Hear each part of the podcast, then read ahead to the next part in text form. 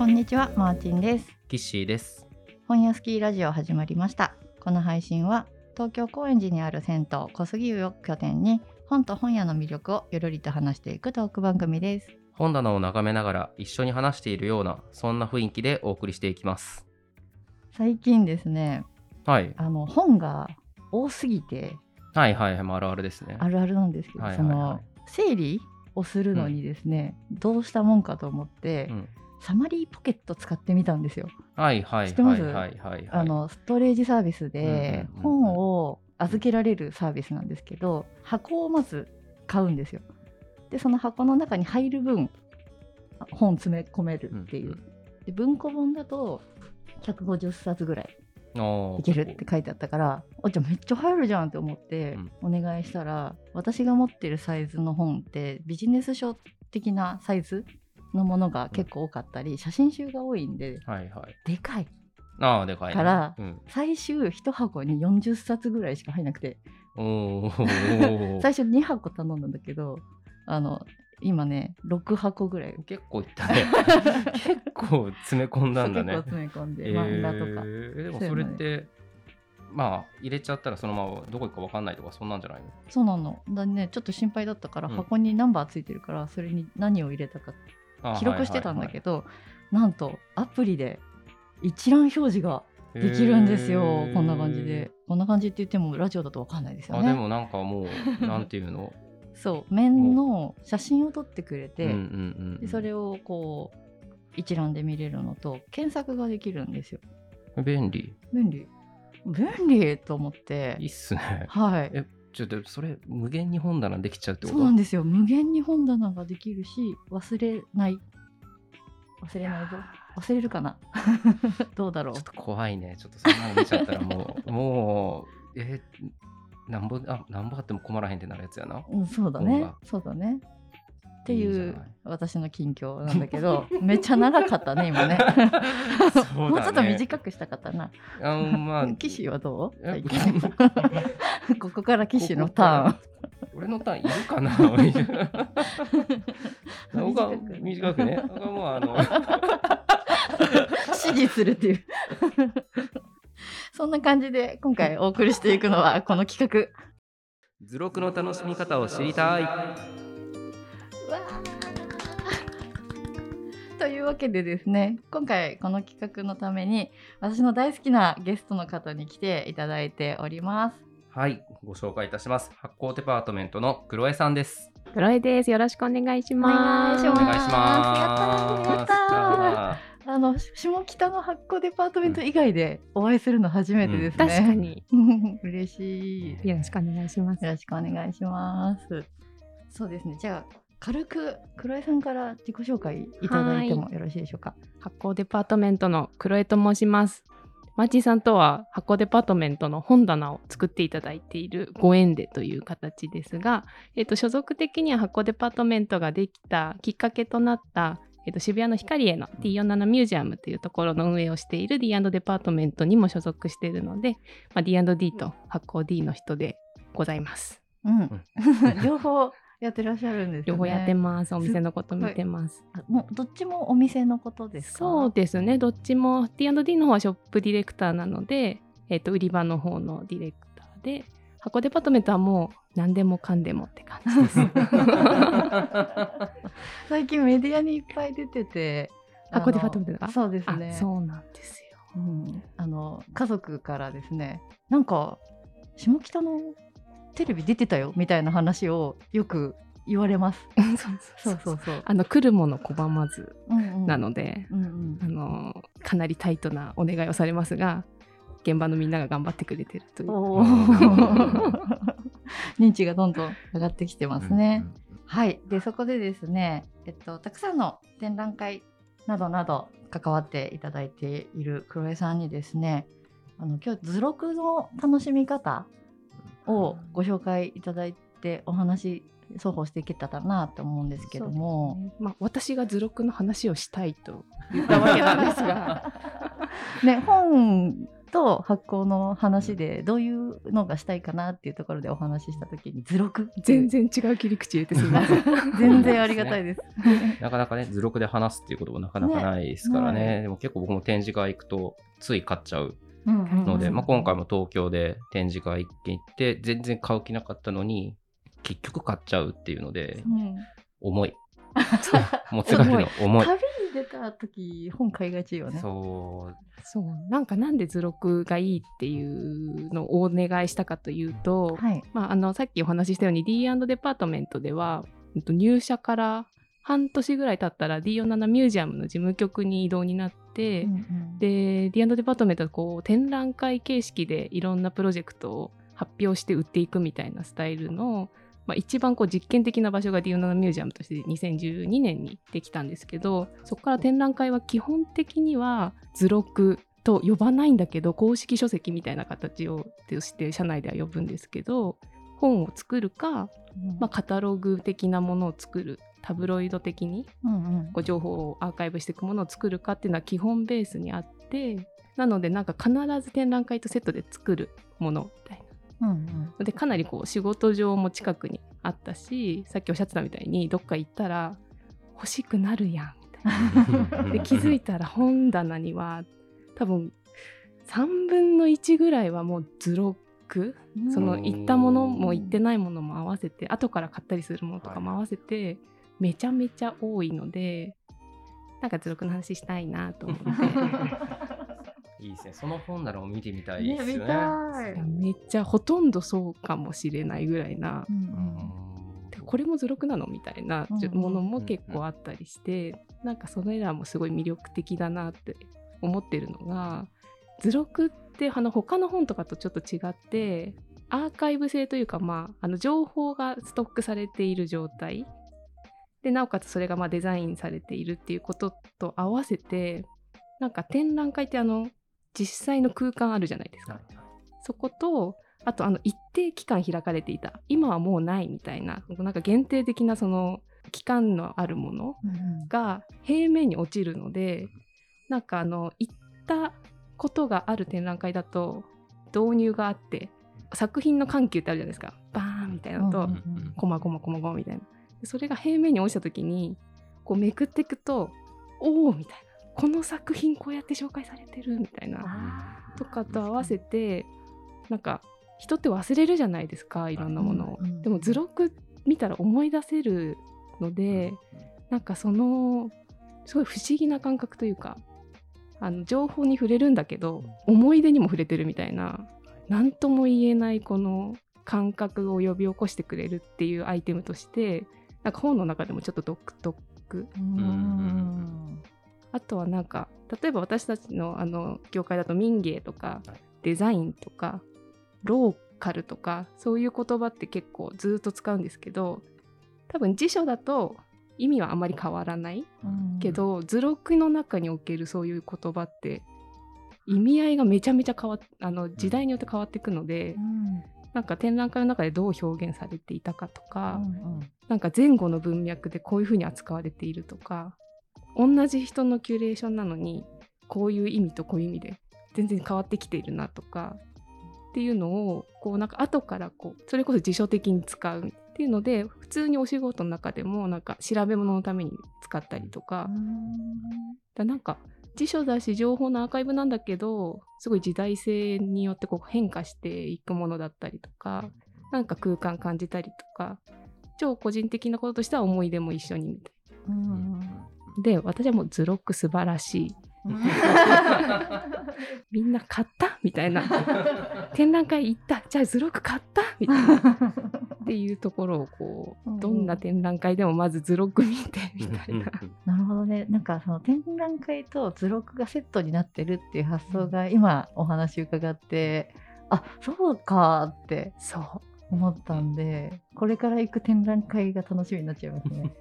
デザイナーが何考えたかとか超わかるから。超わかるんですね。超わかると思う。あの表紙を何にしてるかとかう、ん。まあ、それこそ半径と言われる大きさが何にしてるるかとか、うん。なんか例えばですけどこうなんか広告賞の ADC 賞とかってなんか地域のやついろいろあって皆さん毎年入選したものとかが一冊にまとまったりするんですけどなんかそれの表紙が何になったかとかどういう組を中のこう文章の構成とかの組をどうしてるかとかって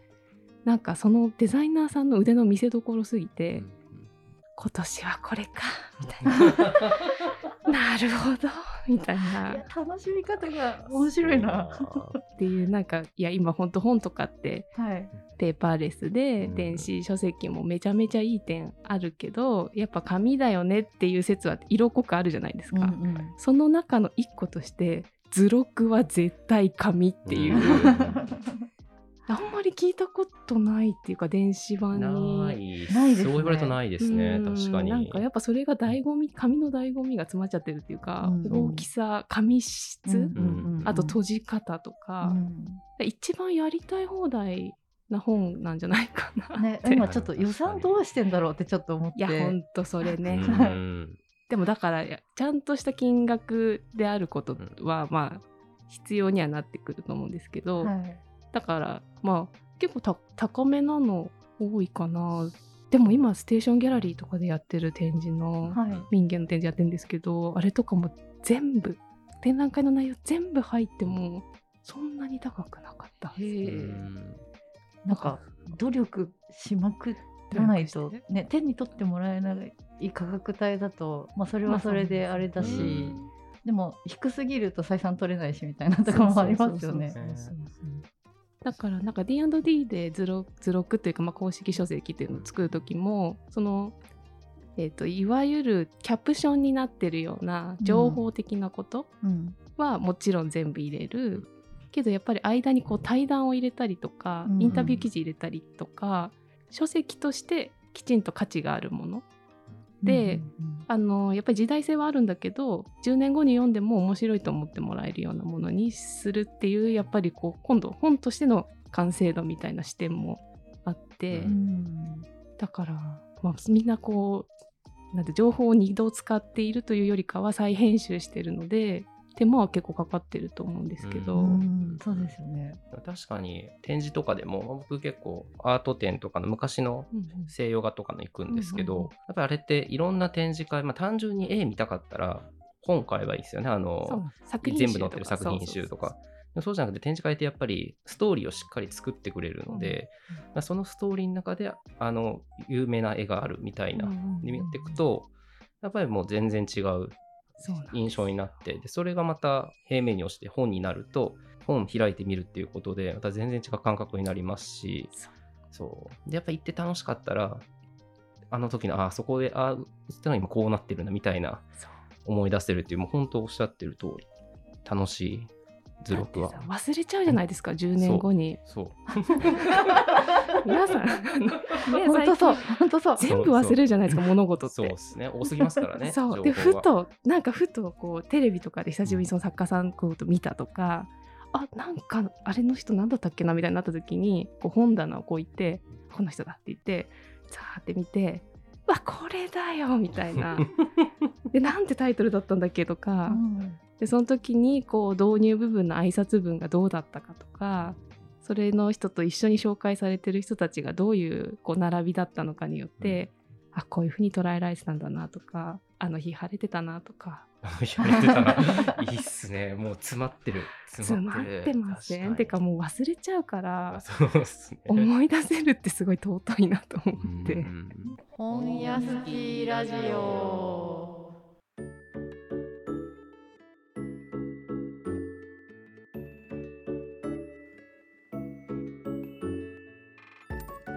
で今ちょうど発酵デパートメントも監修なんですかね？一緒にコラボしてやってる発酵ツーリズム。日本北陸というのが福井県のあわら市にある金津創作の森美術館っていうあわら市といえばあのちはやふるとかの舞台になったあわら温泉で有名ですがそこにある美術館さんで9月の17から12月の4日の展覧会で行っております。っていうのが始まりまして、はい。えっ、と、2019年に D47 ミュージアムで、えっ、と、小倉ひらくんがキュレーションのもと全国の発酵アイテムを紹介するっていう展覧会をそれも3ヶ月ぐらいやったんですけど、まあ、それがきっかけで箱デパートメントできたっていう経緯があってで初の巡回展という形で今年北陸でなので北陸3県の福井富山石川の発酵文化。うんうん。ひらくんがもう一回掘り起こしてまとめたっていうのが始まっております。はい、でそこでも図録を。図録作ってた。まだあのクラファンであの、やってたので私もミュージアムのチケットと図録のセットを、うんあの支援したんですよ。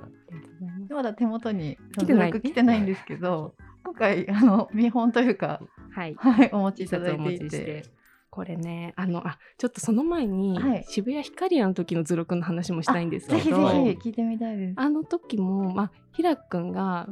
その D47 ミュージアムっていうこう47台の展示台を各都道府県こう1台ずつ展示するっていう当時はフォーメーションでやっていて、まあ、それはこの2012年の開館時にはなんか地方にデザインがあるっていう視点がそもそもなかったので、うんまあ、東京だって鳥取だってどっちだってこうデザインあるでしょというので全部平等に見せましょうっていう装置のもとみんな90センチ角の展示台にワンテーマで載せていくっていう活動の場所だったんですよ。でまあそうなってくるとかなりこう情報がこうワンテーマで切り取られて展示台の上はかなりこう生と銅でいったらこう生というか止まっているカチッカチカチっていうような状態で展示される場所だったので、まあ、ひらくん的にはうーんっていう感じだったんだと思う。うんこのまああのかなりナラティブなことを扱っているタイプの人なのであのその情報を切り取って47都道府県こう平等に見せていくことの価値はわかるけど本質的にやりたいことは違うっていう主張が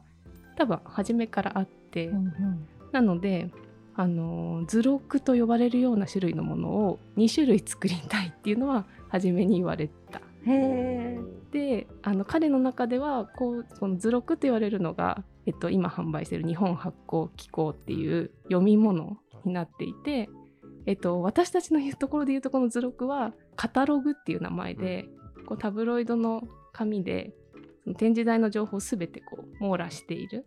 てかそのまんまもう入ってるみたいなものができたのでそのカタログだけだと自分の展覧会の公式の図録にはならないっていうそのキュレーター目線が入り本ができるっていう。あ、そういう経緯でできたんですね。だからまあ D& デパートメント的にも一つの展覧会に対して、えー、とそういう情報をまとめて何かその時の視点をプラスするのではなくて情報は情報あの伝えたい内容は伝えたい内容で本として完成させるみたいなこう同時並行はやったことなかったのででそちらの本の方はあのリスの藤本さんが編集についてくれたりとかなんかなかなかやらなかったパターンを初めてやった展覧会ってこともあって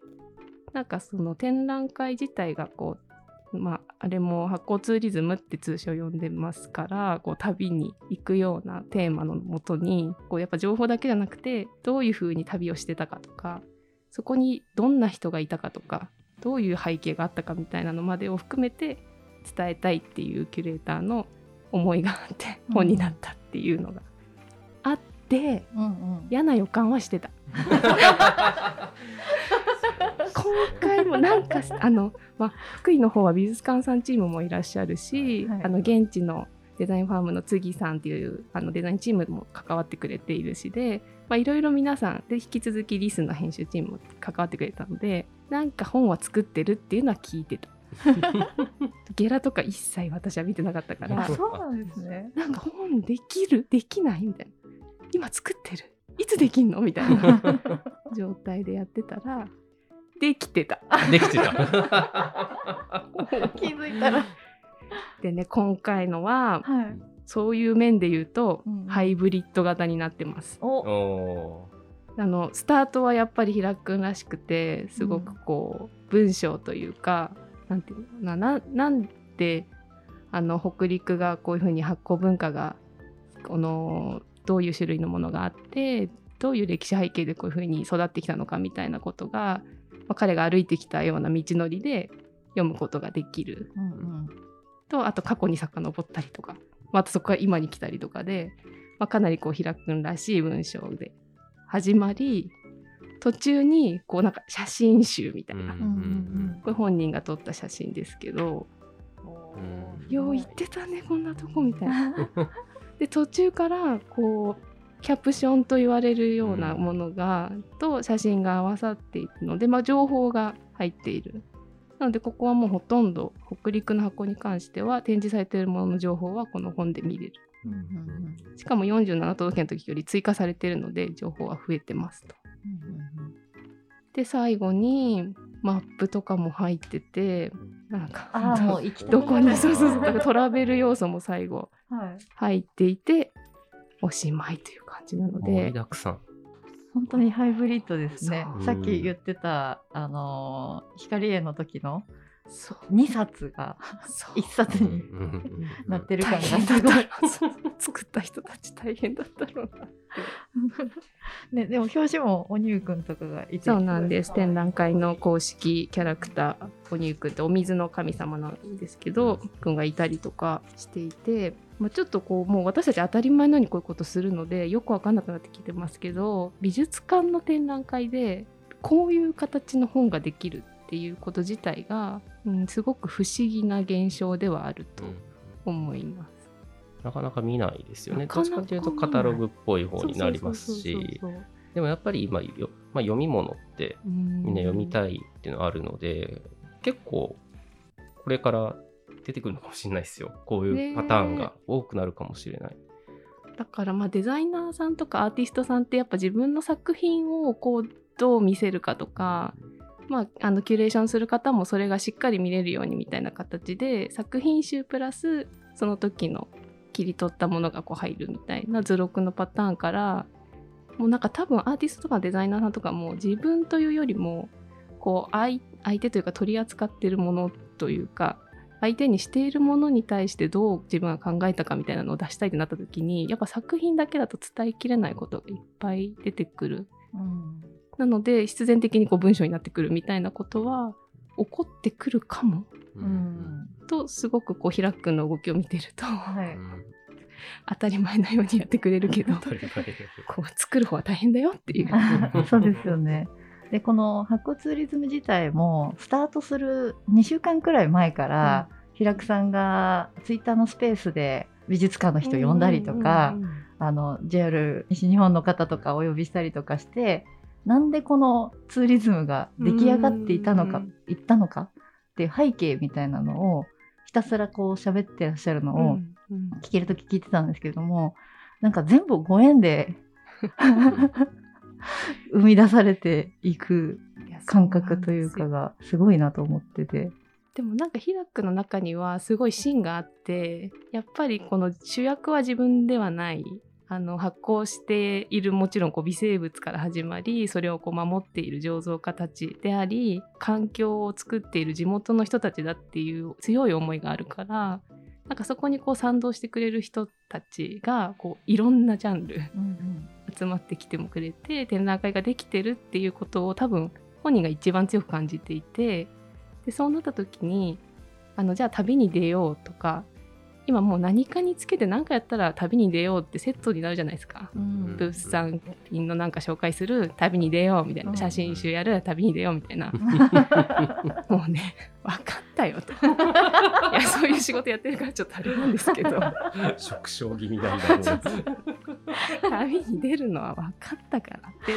なった時にその旅に出るとの本気度が求められていってこう企画側には。うんうんで、まあ、平君はそれにすごい向き合っていてマップがないと絶対ダメだとか2週間前とかに言い出すとかうんうん。あとはこう本でもやっぱりこうなんでそこに行ってほしいかみたいな思いとじゃあその人たちはどういう人なんだっていうのとそれがどこにあるんだみたいなのがこう一体化してないとダメだって思ったりとか。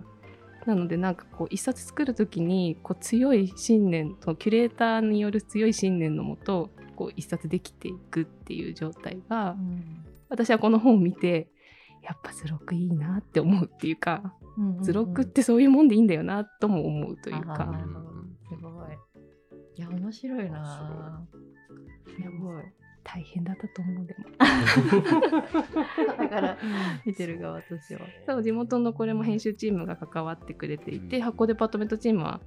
一切動いてないに等しいのでねなのでそういう面でもこう地元のデザイナー若手のデザイナーさんがこの本も組んでくれていて